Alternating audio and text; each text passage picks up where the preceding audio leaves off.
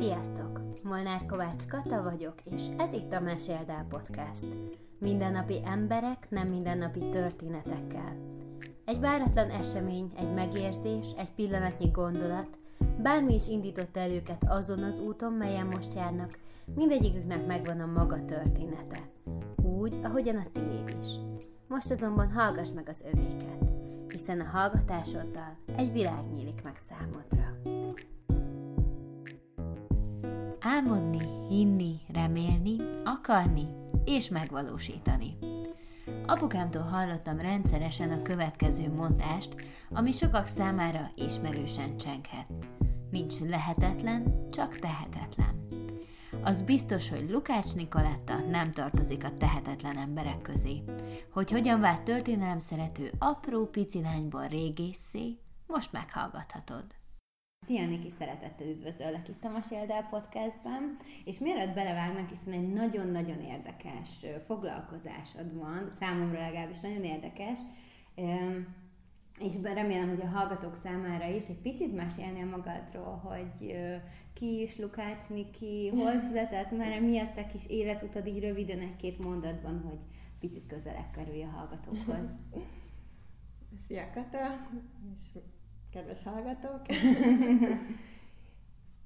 hát Lukács Nikoletta vagyok, és Honmezővásárhelyen születtem, oda is jártam általános iskolába, középiskolába, mindig nagyon-nagyon szerettem a történelmet, és másoknak a történeteit hallgatni, tehát bennem már egy kislányként ilyen furcsa inger volt, mindig, mikor anyukám beszélt valamelyik barátnőjével, akkor én ezt nagyon szerettem hallgatni, meg mások történeteit így megjegyezni, és utána ez van a történelemmel kapcsolatban is, hogy a mai napig korább, korábban élt embereknek az élettörténetei nagyon érdekelnek. Volt egy időszak, amikor nagyon sziszi mániás voltam, és akkor nagyon sok életrajzi könyvet elolvastam róla, de ez több emberről is így elmondható.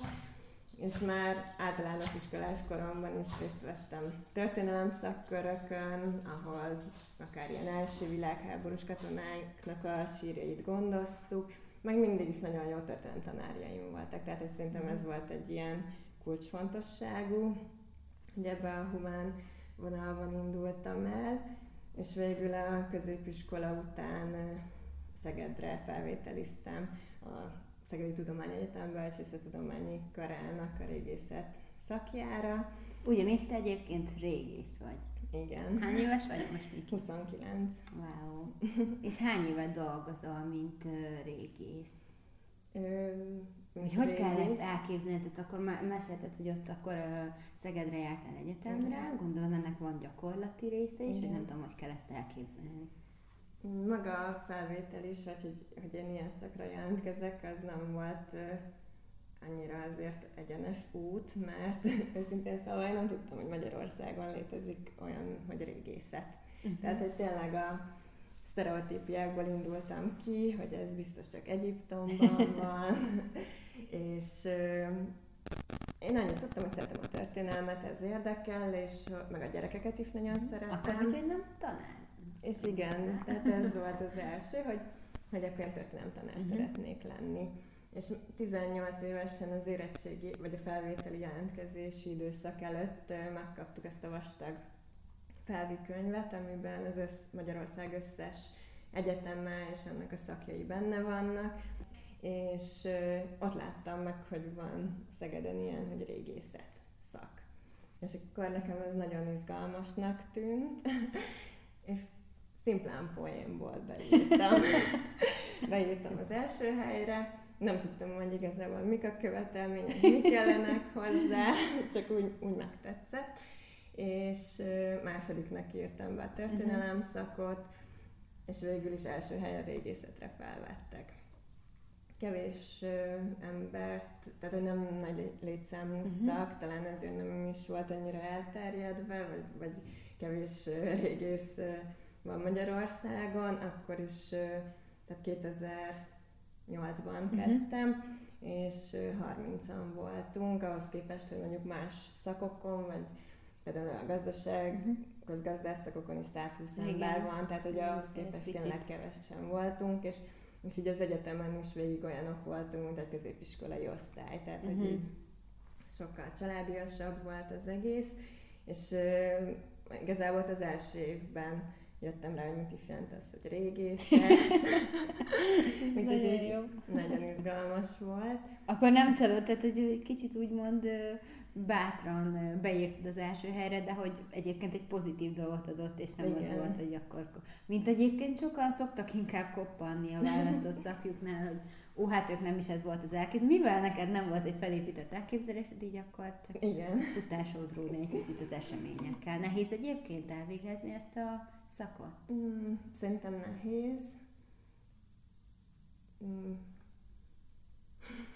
Milyen, milyen, ta, milyen tárgyak vannak egy régész, nyilván gondolom történelmel kapcsolatosak, de hát azért gondolom azzal is, hogy akár a, a, már a munkához kapcsolódva nem tudom, hogy tanultatok-e konkrét dolgokat, vagy ugye gyakorlati óráitok voltak-e? Igen, az, az első év az egy ilyen bevezető év, ott igazából el is mondják, hogy mi az, hogy régészet, úgyhogy nekem ez nagyon jó volt. És korszakokra van felosztva úgymond az egész tanterv, és utána később egy régész is korszakonként szakosodik. Az első évben minden korszakot bevezetés szinten megtanulunk. Itt gondolok az őskorra, népvándorláskor, középkor, legalábbis Szegeden ezek voltak. Uh-huh. Egyébként Miskolcon, Budapesten és Pécsen lehet még régészetet tanulni, mindenhol egy kicsit más. Tehát, hogy arra gondolok, hogy például Pécsen van római kor, Szegeden ez nincs, tehát hogy, hogy azért így, aki tényleg tudja, hogy régész szeretne lenni, ez lehet, hogy ha ezeknek utána néz, akkor céltudatosabban uh-huh. választ egyetemet. Minden esetre engem mindig a középkor, főleg az Árpád-házi királyok időszaka érdekelt, úgyhogy nekem Szeged az teljesen tökéletes volt.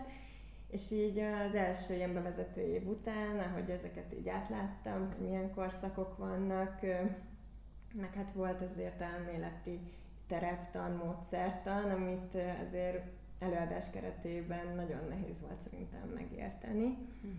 Tehát így, hogy a, a gyásítás hogyan néz ki, az azért kell valamilyen szinten talajtan, megismerni kell a földrajzi környezetet, úgyhogy az így egy PPT-n keresztül nehezen jött át, viszont minden évben kötelező ásatási gyakorlatot elvégezni, és igazából az első tanév utáni nyáron, az első gyakorlatomon vált számomra százszázalékosan tisztává, hogy mit jelent az, hogy régészet. Úgyhogy ez így jó volt, és, és tényleg nem csalódtam, tehát nagyon izgalmas volt.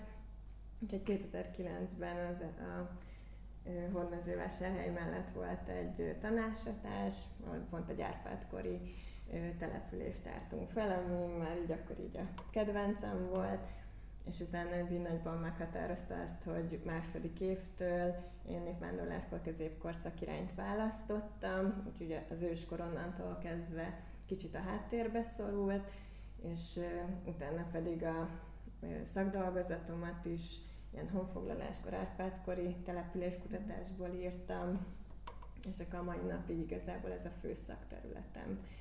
És akkor hogy kell elképzelni egy, egy régésznek a mindennapjait? Mi ugye többször találkoztunk már, amióta ismernek, és mindig itt ott, ott voltál, éppen melyik városban, épp most is Veszprémen töltöttél három hónapot. Igen, három hónapot. Tehát, hogy azért mondtad, hogy kiszámíthatatlanak a mindennapok, de akkor elvégezted az egyetemet, és akkor rögtön el is tudtál helyezkedni, mint régész? Nem. Kicsit ilyen kihalásos alapon működik ez a szakma, nagyon kevés hely van. Attól függetlenül sok múzeum van, nem minden múzeumnak van régészeti gyűjtőköre és ez azt jelenti, hogy a Jövők Múzeumnak nincs ott, ugye nincs is régész uh-huh. státusz, úgyhogy például így Csongrád megyében is, tehát én először ugye ott kerestem állást, Nagyvásárhelyi vagyok, ott is csak négy múzeum van, ahol lehetett volna ilyen irányba munkahelyet találni. Akkor első körben én ezeket meg is próbáltam, de sajnos nem volt hely. És én az egyetem alatt meg igazán a világéletemben nagyon lokálpatrióta voltam, tehát amikor mhm. az egyetemen lehetett szabadon témát választani, akkor mindig valami hódmezővásárhelyi referátumot vagy kis előadást csináltam, úgyhogy nekem az egy ilyen kicsit a hát szívfájdalmam volt, hogy én nem ott kezdtem el mm. dolgozni. Na és akkor én, én így kerestem munkát, de végül a Szentesi Múzeumból jött vissza egyedül pozitív válasz, ha bár az sem százszerzelékos volt. Annyit kaptam, vagy olyan lehetőséget, hogy négy órában lehetek teremőr.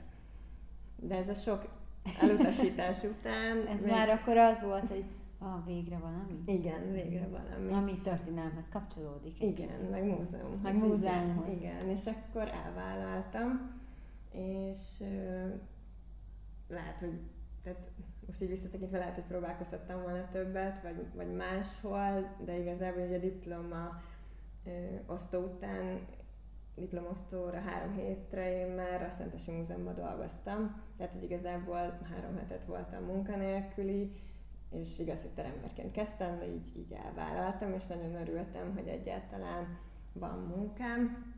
És ott az első, és négy órában voltam, tehát ez még nem is volt olyan megerőltető, de az volt az első feladat, hogy így a múzeumnak az összes kiállítását meg kellett tanuljam, szentes helytörténetét, régészetébe így bele kellett magamat ásni, és ez akkor így nagyon izgalmas uh-huh. volt, tehát nekem egyébként tetszett.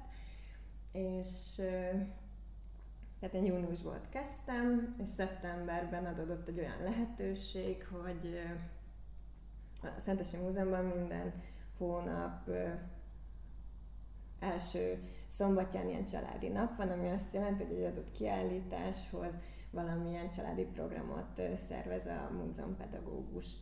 És akkor pont a szeptemberi ilyen szombaton a múzeumpedagógus nem ért rá, és akkor engem valahogy így megkértek, hogy mi lenne, ha megtartanám ezt a programot, és én igazából sose csináltam gyerekprogramot az előtt, vagy családi programot, de mégis úgy érdekesnek tűnt ez a mhm. feladat, és akkoriban volt, tehát ez ugye 2013, akkoriban volt egy nagyon jó bicikli kiállítás a Szentesi Múzeumnak, ilyen velocipédek és nagyon régi bicikli típusok voltak kiállítva, és akkor ehhez kapcsolódóan én csináltam egy, egy ilyen egész délelőttös gyerekprogramot, amit igazából élveztek a gyerekek, meg én is, úgyhogy ez, ez egy ilyen nagyon pozitív élmény volt számomra, és, és látta szerintem, vagy látták a kollégáim is, hogy ez, ez sikeres, és onnantól kezdve részt vettem ilyen gyerekfoglalkozásokon, részt vettem utána ilyen nagyobb múzeumpedagógiai programokban is részt vettem, tehát, ami persze történelmi és régészettel kapcsolatos, de ilyen gyerekfoglalkozásokat csináltunk, akár ilyen beöltözős, hát végigmentünk az összes kor divatján, és akkor a gyerekekkel ezeket így végig tanultuk, tehát nagyon-nagyon izgalmas volt, és de még mindig ugye alapjáraton ott én teremőr voltam, csak mellette már ilyen feladatokat is elláttam. Aztán később pedig felszabadult a múzeum könyvtárában a könyvtárosi hely, és akkor én ezt megkaptam. És így lettem négy órában könyvtáros, négy órában teremő, és így már volt egy egész nyolc órás napom, igen. Ott viszont beletanultam a könyvtáros munkába is. Az, az is nagyon izgalmas volt, mert imádom a könyveket, úgyhogy megtanultam ilyen jelzetet adni, meg, meg rendbe rakni a könyvtárat, úgyhogy az is számomra egyébként így érdekes volt meg, meg nagyon sokat foglalkoztam azzal, hogy bővítsem a könyvtárnak a gyűjteményét.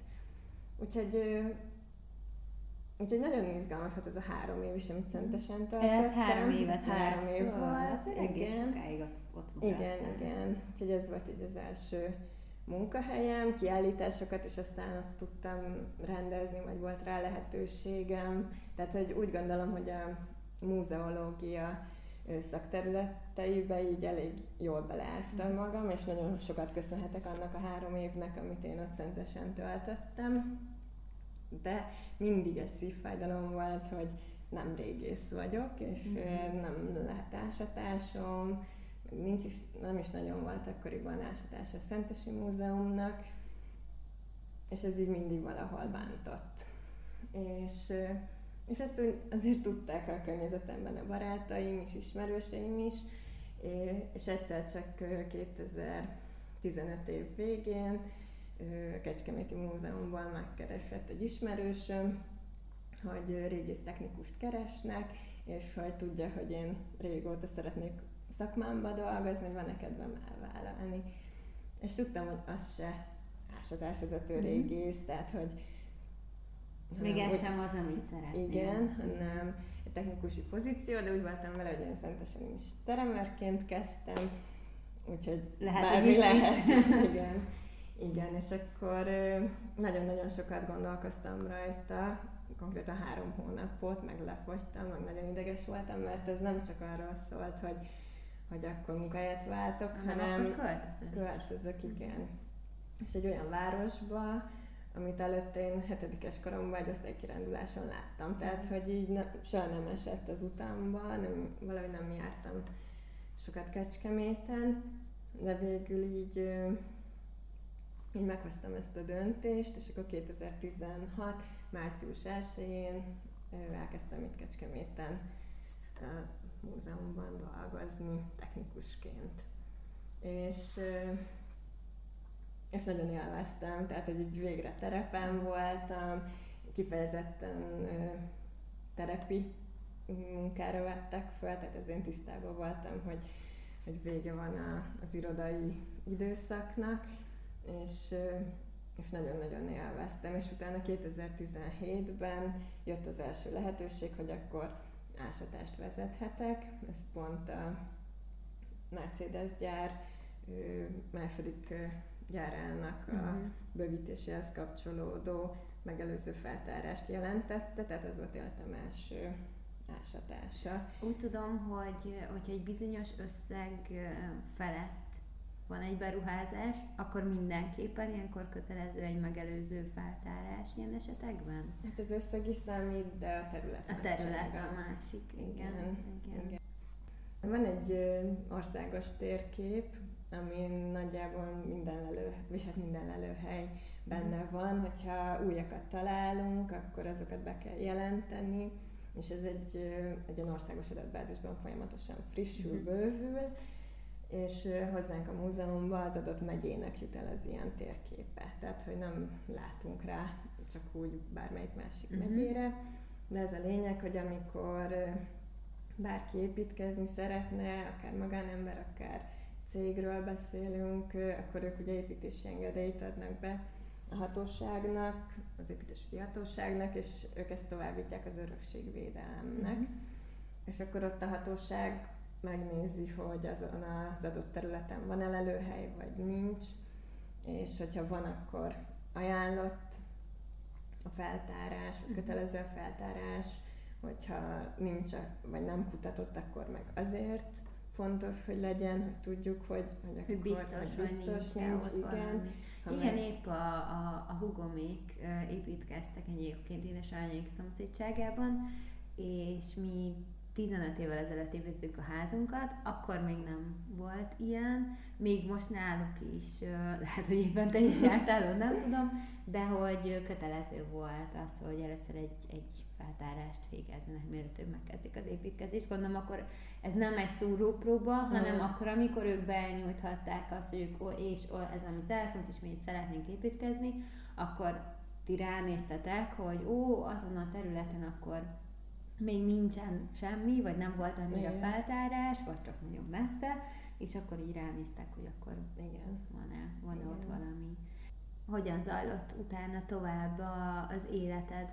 Azt mondtad, hogy 17-ben akkor már meg, akkor már ez volt az első nagyobb ásatásod a Mercedes-nek a területén, és utána mit történtek még az életedben? Hát azóta folyamatosan kapom a projekteket, nagyon sok ásatásunk van, tehát ez nem csak rólam mondható el, hanem az összes többi kollégámról, és hát ugye mi egész, tehát mi megyei múzeum vagyunk, az egész megyében a nagy beruházásokat mi látjuk el, úgyhogy azóta igazából a 2017-es éven volt olyan, ami főleg ilyen Kecskemét környéki ásatásokról szólt, és ez a az idei év volt olyan, hogy, hogy most már messzebb is mentem, tehát akár évelején nagyon sokat voltam Dél-Bács-Kiskun megyében, Bács-Bokott területén, és most ez az év végén ez a Veszprémi történet is egy újdonság volt.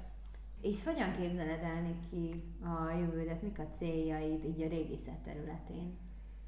A régészet területén most a legfontosabb célom a doktorimnak a befejezése. Ezt igazából... Akkor folytatod a tanulmányidat Igen. még a munka alatt folyamatosan? Igen. És igazából ez is egy összetettebb történet. 2015-ben kezdtem el a doktori képzést a Szegedi Tudományegyetemen, és pont azért, mert úgy éreztem, akkor még szentesen dolgoztam, és úgy éreztem, hogy ha én most valahogy nem találok valami kapaszkodót a régészethez, akkor, akkor el fogok tőle távolodni. Pont azért, mert annyi minden más csináltam. Tehát ez a múzeumpedagógia, könyvtár, kiállításrendezés, tehát minden más csináltam, ami nem régészet. És, és én a szakdolgozatomat egy orosházi lelőhelyből írtam, ahol hát pont ilyen 9-10-11. századi település került elő, és a mai napig is ez a honfoglalás időszak, ez egy kicsit ilyen balladai homály, tehát hogy így pontosan még a mai napig nem lehet tudni, hogy akkor az avarok, tehát akik a magyarok előtt itt voltak a Kárpát-medencében, azok ezt a honfoglalást hogyan élték meg, vagy mennyire éltek tovább, mennyire élhettek együtt, vagy egymás mellett. És pont egy olyan települést dolgoztam fel, ahol kicsit ez az átmenet úgy megfogható, és, és akkor az egyetemen a konzulens tanárnőm, ő úgy gondolt, hogy ez a téma akár egy doktorit is megérne, és akkor így jelentkeztem. De igazából pszichésen szerintem ez egy ilyen kapaszkodó volt, hogy ne távolodjak el a régészettől. És, és akkor 2016-ban ugye elkezdtem Kecskeméten dolgozni rá egy évre, és ugyanúgy csinálhattam a doktorit, tehát itt a Kecskeméti Múzeumban egyáltalán nem akadályoztak, sőt támogatták, viszont 2017-ben meg volt ez a nagy Mercis, vagy a Mercedes gyárnak a megelőző feltárása, ahol kettő nagyon szép Árpádkori települést találtam, vagy hát így többen találtunk. Nagyon és... izgalmas egyébként tényleg a, a munkát, hihetetlen. és, és nekem is nagyon izgalmas volt, mert ugye a terület nagyságából adódóan volt izgalmas, mert ugye korábban, amikor autópálya nyomvonalak voltak, vagy, vagy kisebb telkeken végeztek ásatásokat, akkor mindig egy adott lelőhelynek csak egy apró részletét találták meg, de olyat, hogy, hogy itt egy teljes falu előkerüljön és feltárásra kerüljön, eddig nem igazán volt példa. És van, van egy ilyen település Pest határában, csak az meg még és nincsen. Nálunk. Igen, csak ez, csak ez még nincs így publikálva, és akkor valószínűleg itt a Mercinél kerültek elő szintén ilyen nagy volumenű dolgok. Hogy kell elképzelni, bocsánat, hogy, hogy ha ki van jelölve gondolom az ásatásra szánt terület, Uh-huh. És akkor így technikailag nem volt, ha ebbe egy picit belekérdezek, mert teljesen kíváncsi vagyok, hogy nyilván van egy oda megy Niki és a csapata, nyilván olyan öltözetben, ami, amiben kell ilyenkor lennie, Igen. és uh, milyen eszközeitek vannak, mivel fogtok nyilván ennek a számomra egy hétköznapi emberként talán a filmekben látunk ilyeneket, hogy pontosan ez hogyan zajlik, hogyan mentek akár rétegről, illetve milyen mélyre kell ásni, de hogy az hogyan történik úgy, hogy az adott akár amit feltelt, szeretnétek, ne sérüljön, tehát hogy elképzelésem sincs, hogy erről mesélj már egy picit, kérlek. Igen, ezt is sokan szokták kérdezni, és egyébként élőben a legérthetőbb, tehát én is így jártam, hogy az egyetem első évében, hogy ezt így PPT-n nekem levetítették, de, de az első gyakorlatomon vált teljesen tisztává. Igazából, mivel ezért mindig szorít minket egy határidő, tehát ez sietni kell, ezért ma már ilyen iszapoló kanalas kotrókkal humuszolunk, ami ezt Wow! Igen, most már értem, hogy miért nem lehet ezt így könnyen érteni. Tehát, hogy van egy markológép, uh-huh. aminek nem ez a nem karmai vannak, hanem inkább ilyen borotvaszerű uh-huh. pengéje, vagy ilyen kanala, kanálnak hívjuk, és azzal a felső talajréteget, a humuszt uh-huh. szedi le, ami általában ugye egy ilyen sötétebb talajréteg, ami, ami sötétebb színű, sötétbarna, vagy hogyha nem tudom, zsírosabb a talaj, akkor akár fekete, tehát hogy ez egy egy ilyen legfelső réteg. Ezt a, ez a kanalazó gép az, ami ezt így Is eltávolítja? Igen, igen, és ezt kell folyamatosan figyelni, mert ő így szépen így borotválja a talajt, tehát ilyen centiről centire, Aztán.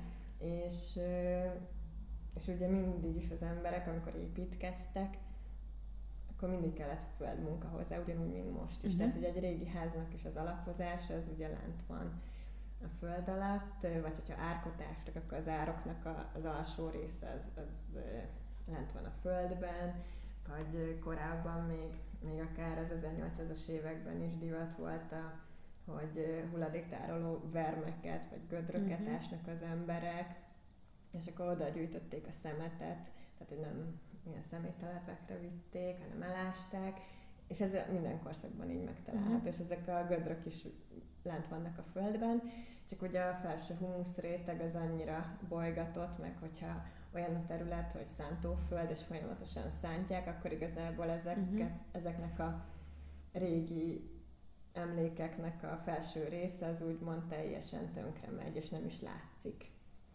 És azért kell ez a kotró, vagy ez a uh-huh. markoló, hogy ezek, ezt leszedi, és egy idő után elér egy talajréteget, egy sárga altalajt, ami, amiben már, hogyha azt elérjük, abban emberi kultúrának úgymond nyoma nincs, tehát hogy ebben uh-huh. a mhm. sárga altalajban akár meddig lehetne ásni, úgymond nincs benne semmi, tehát az emberek mindig a, csak ezt a felső humuszréteget bolygatták, meg ugye, hogyha leástak valamit, akkor belásatták ebbe a sárga talajba. Uh-huh.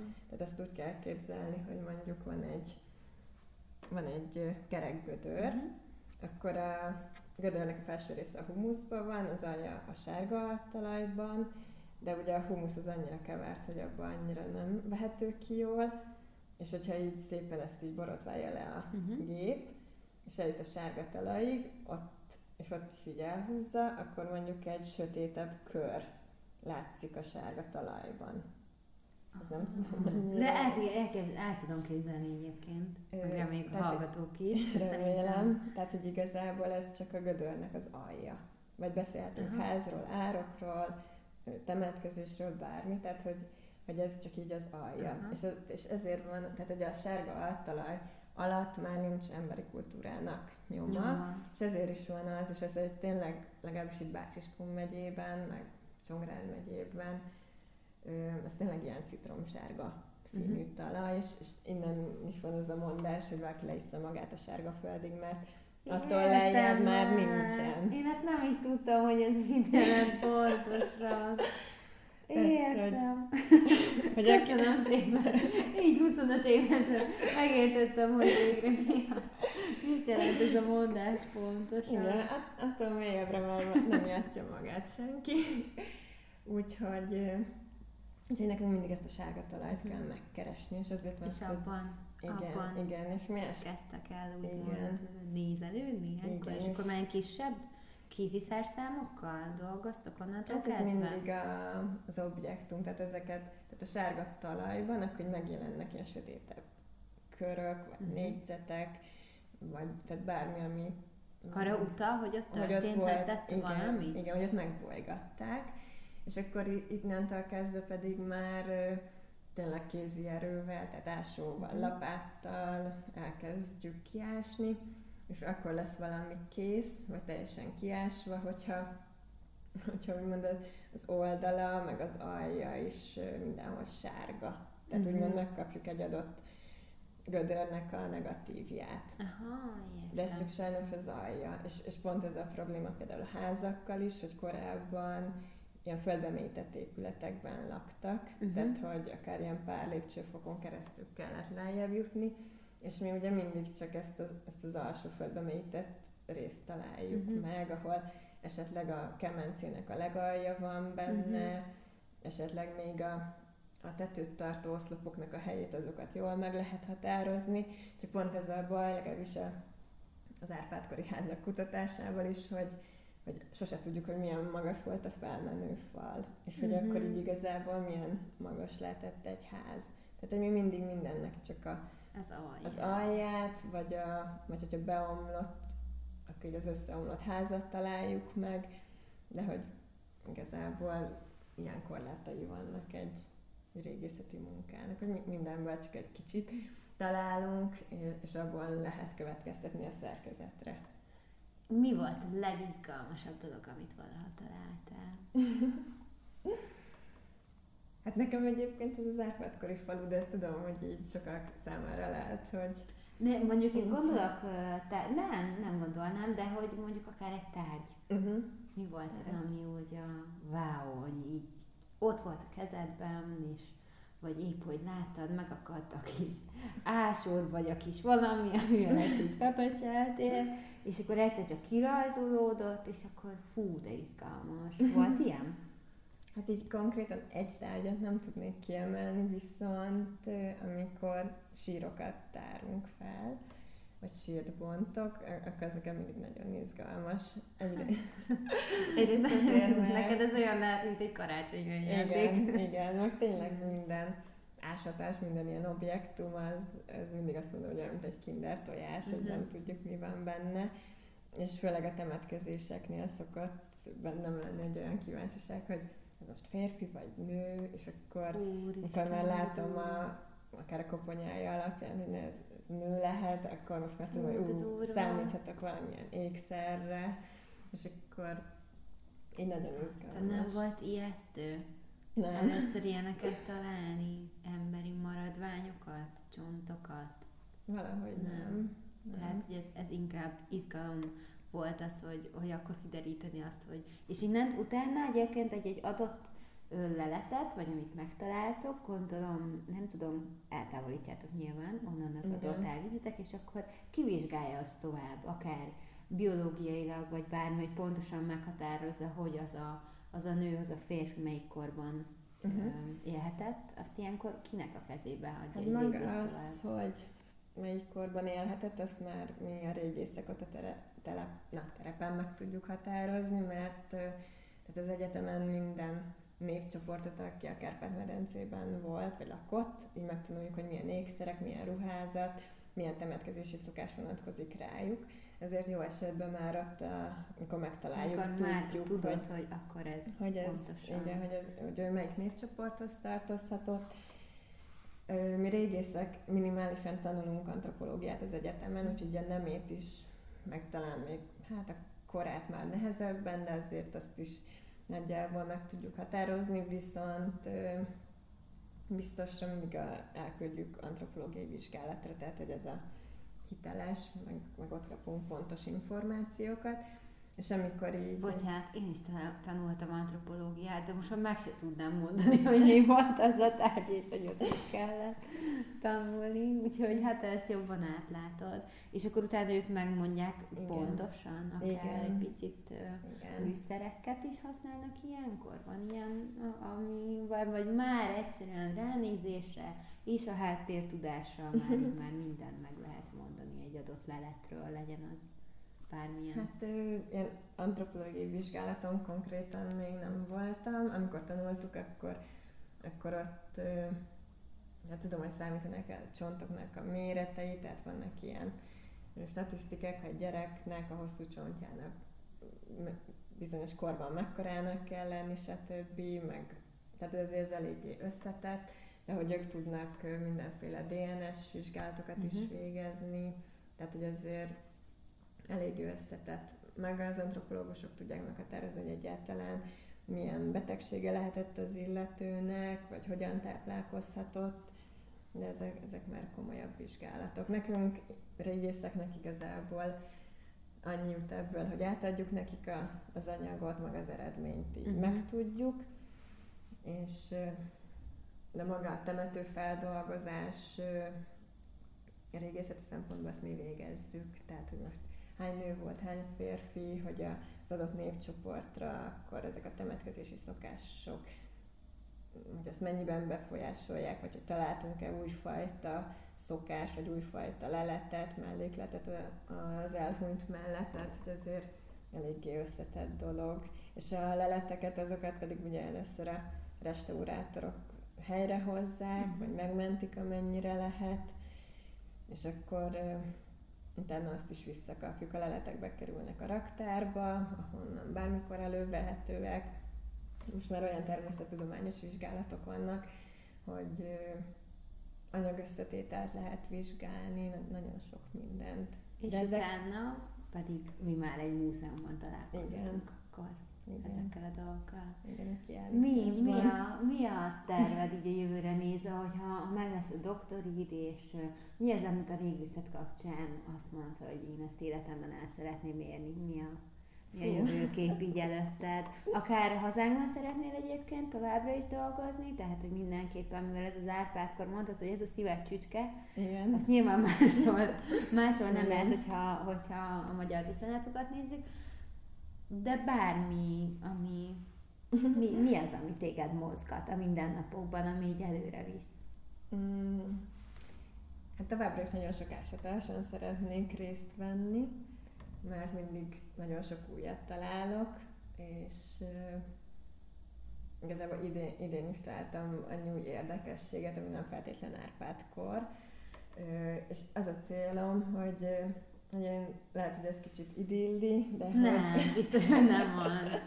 De hogy úgy befejezni nyugdíjas koromban a pályafutásomat, hogy amiket én feltártam, hogy az én nevemhez köthető ásatások, azoknak az anyaga fel legyen dolgozva, mert mm. sajnos ez így elég ritka. Tehát, hogy sajnos sok olyan eset van, hogy az ásatásvezető régész nem jutott oda az élete során, hogy, hogy egy leletanyagot feldolgozzon, és ez mhm. porosodik a, a raktárakban, és, és akkor mindig jönnek fiatalok, akik szakdolgozat formájában, vagy, vagy tehát, hogy utána ez feldolgozásra kerül, de ezért nagyon sok olyan van, ami sajnos nem. És akkor akár, amit majd te feldolgozol, azt utána már lehet, hogy a gyermekeink már máshogy fogják tanulni a történetkönyvekben, mert te pontosítod ezeket a dolgokat. Lehet, lehet. ez attól függ, hogy miket találok, de szeretném, hogy amiket, amik tényleg így az ásatásaim, azok vagy kiállítás formájában, vagy könyv formájában, de hogy így, így elérhetőek legyenek, és igazából ez a, a mi a doktori témám, ez a Ketárpátkori falu, ez összességében nem fogja a történelem vonalát megváltoztatni, de mégis egy új képet tud majd adni arról, hogy a 12. században hogy éltek az emberek egy faluban. Számomra egy nagyon izgalmas dolog még veled kapcsolatban, hiszen mindenkinek megvan az, hogy mivel tölti a szabad idejét, és egy tényleg csak egy rövid kis pár mondat erejéig. Ugye te root fitness-eztél, meg root fitness-ezel is egyébként, ez a ez a hobbid, mondhatjuk így? Igen. Amiben viszont szintén elég komoly eredményeket értél el. Mesélnél egy picit erről? Igen. Hát ez is a gyerekkoromig visszamegy. Tehát mm. én... Nálad nincsenek véletlenek. Minden ott indul. Igen. Igen. Hát én mindig nagyon-nagyon szerettem táncolni. Hat éves korom óta mindig jártam valahova táncolni. Ö- és pont most volt a 15 éves általános iskolasztály találkozó, és ott is az osztályfőnök elmondta, hogy mindenkiről mondott egy ilyen kis anekdotát, hogy mire emlékszik róla, és emlékszik, vagy ő arra emlékszik velem kapcsolatban a legjobban, hogy ötödikesek voltunk, és mindenkit megkérdezett, hogy ki mi szeretne lenni, hogyha nagy lesz, és akkor én azt válaszoltam, hogy táncosnő a Dáridóban, mert uh, kislányként is állandóan videóklippeket néztem, nagyon szerettem a táncot, uh-huh. meg egyébként a Lagzilaj című nem volt ugye kedvencem, de hogy ott is felháttér táncosokat így mindig nézegettem, meg utána. Akkor te ott szeretnél igen, lenni. Igen. Tehát nálam a tánc, meg a történelem, az mindig így párhuzamosan futott egymás mellett. És akkor én énekzenei általános iskolába jártam, ahol kórusba járás mellett, igen, meg az ének tanulás mellett fontos volt a néptánc tudás, és sokáig kötelező is volt néptánc órákra járni, ugye igazából azért is kezdtem el, mert kötelező, de utána felsőben már nem volt kötelező, de én mégis ott maradtam, mert nagyon-nagyon szerettem, és utána, hogy igen, felsős lettem, ott már elkezdtem járni jazz balettre, de ez így az általános iskolán kívül, Hódmezővásárhelyen ennek nagy kultúrája van, tehát szerintem rajtam kívül majdnem minden velem egy idős, vagy nálam kicsit idősebb lányok, azok, azok jártak oda, és én azt is nagyon-nagyon szerettem. És akkor sokáig ez a jazz balett és a néptánc az együtt futott, és ahogy elkerültem a középiskolába, ott már csak a jazz balett maradt, amíg... Egyetemista nem lettél? Hát, igen, vagy igazából 11 olyan 16 éves koromig, ahol megismerkedtem ugye latin táncokkal, és utána ott volt egy kis váltás, ott hagytam a jazz balettet, és elkezdtem társas táncra járni, ahol meg megismerkedtem a szalszával, a szombával, csacsacsával, tehát hogy ez ilyen ö, latin táncokkal nagyon megtetszettek, és pont utána jött az egyetem. És az egyetemi öt éven volt pont ez az öt év, amikor semmilyen mozgást nem csináltam, de nagyon-nagyon hiányzott, mert annyira rossz volt az órarend, tehát hogy annyi, tehát vagy reggel, vagy este, vagy tehát annyira össze-vissza voltak az óráim, hogy mindig akárhova kinéztem, hogy én szeretnék járni táncolni, mindig ütközött. És, és végeztem az egyetemmel, és akkor volt bennem az, hogy végre most már, tehát a munkahelyen azért 8-4-ig van egy fix munkaidő, de hogy utána végre tudok mással is foglalkozni, és már az egyetem alatt nekem nagyon megtetszett a root fitness, de akkoriban még csak Szegeden volt, és így mindig figyeltem, de soha nem tudtam ugye menni órára, és ahogy elkezdtem dolgozni Szentesen, pont utána láttam, hogy Honmezővásárhelyen nyílik Rután stúdió, és akkor nagyon-nagyon boldog voltam, így el se hittem, és már a megnyitóra elmentem a hugommal, és ott volt egy mini kis bemutató, de én tudtam, hogy engem nem érdekel a bemutató, és én megveszem az első bérletemet, és akkor tényleg megvettem. És akkor 2014 óta, mióta helyen létezik a stúdió, én azóta így oda jártam, hogy járok. Amikor éppen nem ásatásom vagy igen, valahol, igen, akkor igen. Úgyhogy, úgyhogy én ezt nagyon szerettem, és akkor, tehát 2014-ben kezdtem, 2015-ben megpróbáltam az első versenyemet, ami a Magyar Országos Ruttáncbajnokság volt, amatőr kategóriában, de ott első helyezett lettem, és akkor ugyanígy 2016-ban megint megpróbálkoztunk.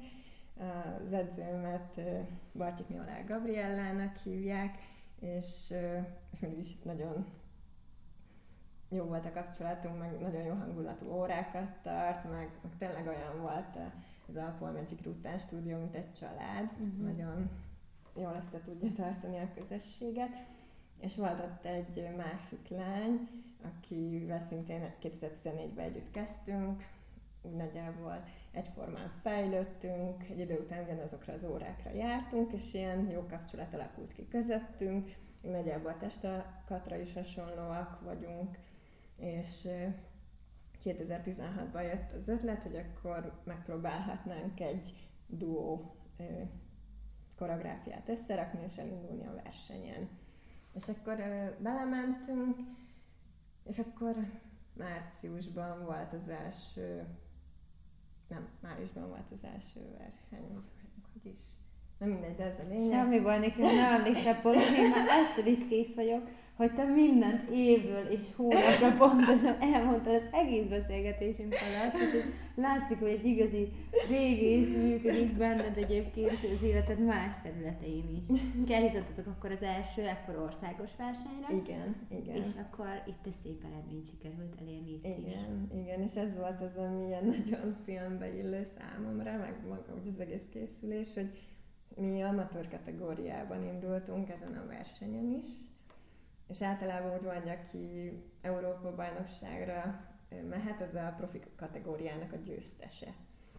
de abban az évben duó kategóriában, duó profi kategóriában nem indult senki, és a zsűri úgy ítélte meg, hogy a mi koreográfiánk annyira színvonalas volt, hogy attól függ, hogy amatőrök vagyunk, ők megszavazzák nekünk a bizalmat, és kijuttatnak minket wow. az Európa bajnokságra, ami akkor Hamburgban volt 2016-ban. És ott a társammal, Bányai Mihály Andrával, Andival, hát így fel se tudtuk fogni. Hát Tehát nagyon, nagyon furi volt. És akkor hazamentünk, ez eltelt pár nap, hogy megemészszük, de akkor én már Kecskemét, akkor kezdtem el pont Kecskeméten dolgozni. És tudtuk, hogy ez így nagyon-nagyon kemény lesz, már erre az országos bajnokságra is nagyon nehéz volt a felkészülés, mert, mert csak hétvégente tudtunk mm-hmm. próbálni. És mindig az volt egy hétköznap a Gabi meg az Andi, amiket így kitaláltak, azokat úgy próbálták begyakorolni, hogy ez így hogy működik párosban, és amikor én péntek éjszaka megérkeztem, akkor megpróbálták így átadni nekem, és akkor próbáltuk összerakni, és általában az volt, hogy, hogy én péntek éjszaka már mentem, van, van, tehát volt egy sokszor olyan, hogy mi még péntek éjfélkor edzettünk, és akkor Aztán. utána szombat reggel, szombat este, vasárnap reggel, vasárnap este volt edzés, és mentem vissza Kecskemétre. Nagyon-nagyon kemény időszak volt. És, De ennek is meg lett az eredménye. Ennek is meg lett az eredménye. Ja igen, és akkor visszatérve, tehát így úgy döntöttünk, hogy nekivágunk ennek a hamburgi dolognak, mert, mert ez valószínűleg nem véletlen, meg ez egy akkora szerencse, hogy hogyha utolsók leszünk, akkor az érdekel, érdekel de hogy, hogy akkor oda megyünk, és tudtuk, hogy nehéz lesz, és hogy akkor még ez, ez májusi verseny volt, és augusztusban volt az Európa bajnokság, de tudtuk, hogy akkor itt még lesz egy kemény három hónap legalább, és hogy ezt így bevállaljuk-e, meg a családunk bevállalja, mert ugye Gabinak is családja van, Andinak is férje van, én akkor épp egyedülálló voltam, de hogy, hogy azért ez a család. Te megutaztál rengeteget igen, érted, tehát hogy ez mindenkinek meg volt igen, az. Igen, igen, és, és ott voltak olyan mélypontok, hogy, hogy emlékszem, hogy a verseny előtt verseny előtt így két-három héttel lejött az edzőnknek az edzője, akire így mindenki nagyon felnéz, meg tényleg nagyon, tehát a szakmában elismert rúttáncos, Presinski Ákosnak hívják, és, és megnézett minket, és fú, nagyon rosszak voltunk, nagyon mindent elrontottunk, amit lehetett, és, és azt mondta az edzőknek, Gabinak, hogy, hogy, hogy nem, nem érti, mit lát bennünk, mert hogy, hogy mi nem vagyunk oda valók. És akkor, akkor volt egy ilyen törés, akkor ott bőgtünk, tudom, hogy ez nagyon nehéz volt, akkor nagyon lelkifurdalásom volt azért, hogy én ilyen időszakban elköltöztem Kecskemétre, meg ott már mindenki fáradt volt, és így mindenki, tehát együtt bőgtünk, és valahogy ez egy ilyen nem tudom, valahogy sikerült ebből akkor erőt meríteni, mm-hmm. hogy utána meg úgy visszajöttünk, hogy hogy így mindent szépen meg tudtunk csinálni. Úgyhogy, úgyhogy ennek... Főnix madarak voltatok akkor. Igen, igen. És akkor utána is kimentünk Hamburgba, megcsináltuk a koreográfiánkat, és, és harmadik helyezettek lettünk. Ez tényleg... Az elég szép. igen, igen. Nagyon szép emlék. volt. Tessék? Hány versenyző volt a ti kategóriátokban? Hat volt. Hát akkor az teljesen. Igen. Egy amatőr csapatként ráadásul. Tehát, Igen. hogy életetek úgymond kinevezett profik, és utána nagyon Igen. gratulálok, és köszönöm, köszönöm Niki a, a beszélgetést. Szerintem a hallgatóink is nagyon sok inspirációt kapnak tőled, akár a régészet, akár, akár ebben az irányban, hiszen maga a pályád az, az szerintem nagyon kivételes, és, és sokat meríthetnek tőled, úgyhogy köszönöm, hogy itt voltál. Én is köszönöm a lehetőséget.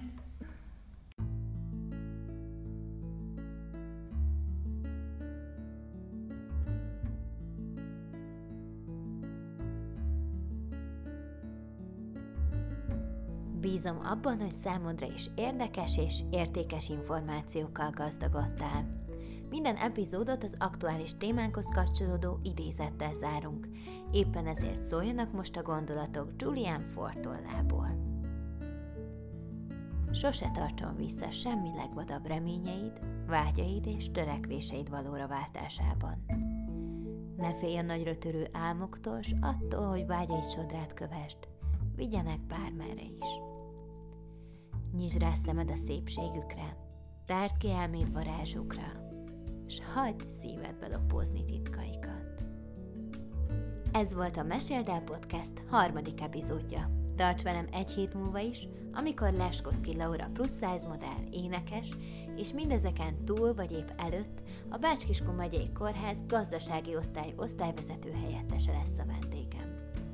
Azt a napot egy második születésnapként Nagyon jó ünnepelem, mert, mert tudom, hogy én ott egy nagyon komoly második esélyt kaptam. Én akkor tudtam, hogy nekem még nagyon, nagyon nagy feladataim vannak az életben, tehát azért is érezheti azt valaki, hogy, hogy én hapsolom az életet, mert én, én ki akarom használni minden pillanatot, mert nem véletlenül kaptam az időt azóta, ami, amivel rendelkezek, és ez a legnagyobb kincsünk az idő, amit nagyon sokan nagyon bután elpazarolnak.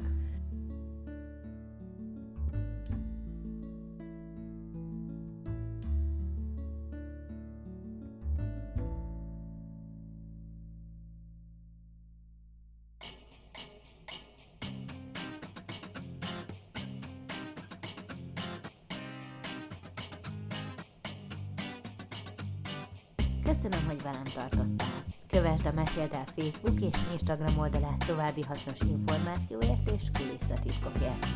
Addig is légy nyitott a körülötted élők történeteire, hiszen tudod, a hallgatásoddal egy világ nyílik.